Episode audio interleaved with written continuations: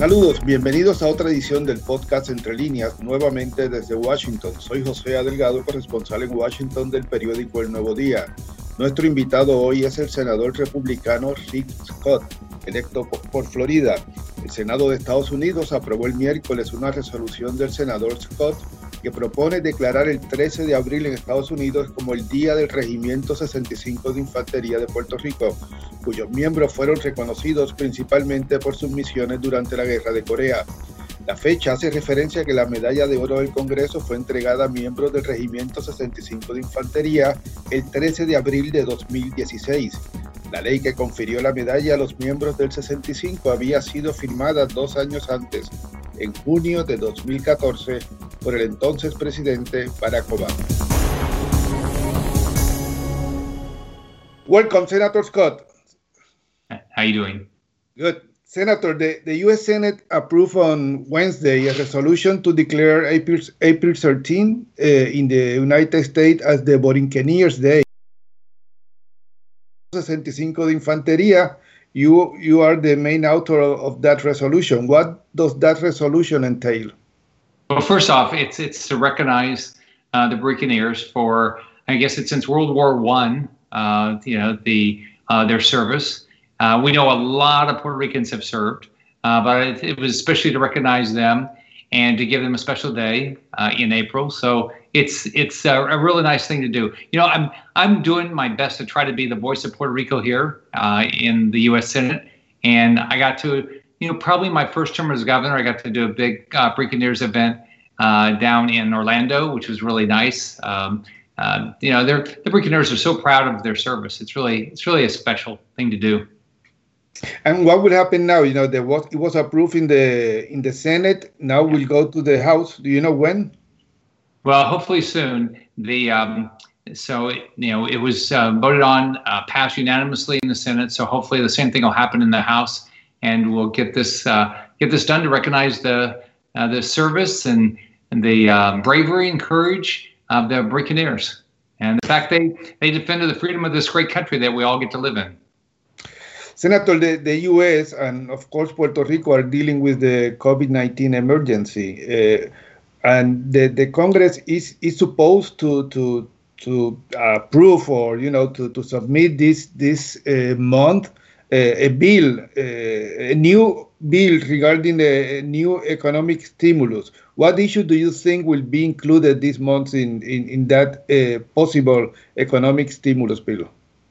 Well, first, I think the things that we need to be looking at is is make sure we have liability protection for our first responders, you know, our hospitals, our nurses, our doctors, and our small businesses, uh, because they're it's going to impact their ability to reopen if they if if they're you know if they're worried about uh, getting sued. That's that's one. Number two, we need to follow through on the people that have lost their jobs to make sure we help them with unemployment. Number three, I think we need to do whatever we can to help our small businesses reopen. Now we've allocated almost three trillion dollars. So what I'm trying to do is follow how that money is being used. We've allocated out about um, I think uh, right now 1.6 trillion trillion of that. So what I'm trying to do is make sure the money that we've allocated already through the, the prior CARES Act uh, bills is spent well. Uh, and then I'm also done a letter uh, with two other uh, senators, the chairman of Homeland Security, Ron Johnson, and Ted Cruz, at, to find out how the states are spending their money. We have about 10 states that have responded so far. So we make sure we figure out what their needs are uh, so we can continue to, to do a good job of making sure we get this economy reopened and help our citizens. In, in May, the U.S. House approved a bill that they called the HEROES Act that will have an impact in Puerto Rico tremendously. Nearly $20 billion uh, is my calculation. Why not support that bill?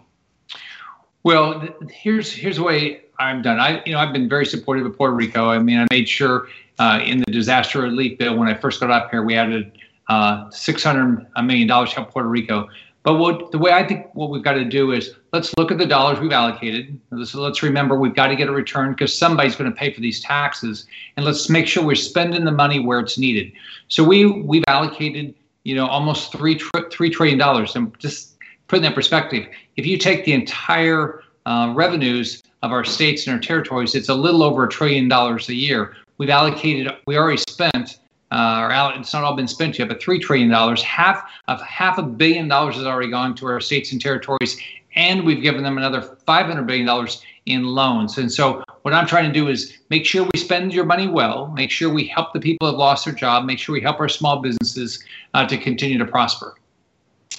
Senate, uh, Senator, in another uh, issue, the, the Senate Republican Majority Leader, Mitch McConnell, has said he will never move a pro statehood bill forward for Puerto Rico or Washington, D.C. Recently, Senator Marco Rubio reiterated that you know, there is no uh, support in the Senate for statehood. Why? Why is there no support in the Senate for statehood? Well, I, I, think it's important that we listen to the will of the, the voters of Puerto Rico. I know there's a lot of issues dealing with the hurricanes, dealing with the earthquake, now dealing with COVID. Uh, so there's a lot of issues here, but I want to continue to figure out how do we get Puerto Rico back uh, to having a great economy. So I'm going to do everything I can uh, to, to be helpful. Uh, I think it's, you know, like everything, uh, I was governor for eight years and I told people, if you want to get something done, you have to show up to Tallahassee and explain to people why you want it and why it's better for uh, for people. And I think uh, you know the U.S. Senate works the same way, and I'm sure the U.S. the House of Representatives, which I've never been a member of that, works the same way. You've got to go explain it to people and explain what you're going to do. In, in the House, the leadership of, of the Natural Resources Committee, that uh, is the one that has jurisdiction regarding Puerto Rico, maintains that to organize this debate about the political status of Puerto Rico, all the status alternatives must be in the ballot. Do you agree with that vision? Oh, say that again. That all, they, they, they believe that all the status alternatives, you know, statehood, uh, some kind of uh, association or independence, must be in the ballot. Do you agree with, with that vision of the leadership of the Natural Resources you Committee? Know, you know, I've never I've never thought about that way. I mean, my my focus has been on how do you help the families of Puerto Rico and how do you you follow the the will of the people. So I've never thought about exactly what the process would be uh, to make sure you know exactly what what people want to do. Wait, you know, I was a governor, and what I thought about as a governor and the way I think about my job is there's three things a typical family cares about. Uh, one, they want a job. The two, they want their kids to get a good education, and they want to live in a safe community. So everything I do when I think about Puerto Rico or Florida and the citizens that live there is focus on those three things. So, so you, your friends in Puerto Rico have not been uh, asking for for a bill, a, uh, pro statehood bill in the Senate. Yeah, I talked. I talked to uh, Jennifer Guns. I talk. I mean, you know, I talked to, as you know, I talked to a lot of people there. Uh, but yeah, absolutely. Uh, the Congresswoman Jennifer Gonzalez Colon, the Speaker of the House, the Senate President, and I and I tell them, you know, where the process is and and you know where where we are. We have to. I, right now, I know the focus is is how we get past some of the issues that that we're dealing with to go back to a good economy. So, so they, they don't ask you why you didn't submit a, a pro statehood bill in the Senate. Well, I've been I've been working with, uh, and i am going to continue to work with Jennifer Gonzalez Colon uh, to figure out the, the, when to do this, where something's going to happen. One thing, you know, say one thing you learn in this, and I've learned this in my job as governor, is you want to make you want to do things when you think you have a chance of making something happen. Okay, lastly, Senator, uh, there is a bill in the U.S. House too that uh, will reform the PROMESA law. As, as, you may know, you know it has been four years since, since the approval of the law. Uh, there have been a lot of critics regarding that law. Should the PROMESA law be revised, repealed, or would you prefer to let the financial board finish its work and culminate the debt restructuring process under that law? Sure.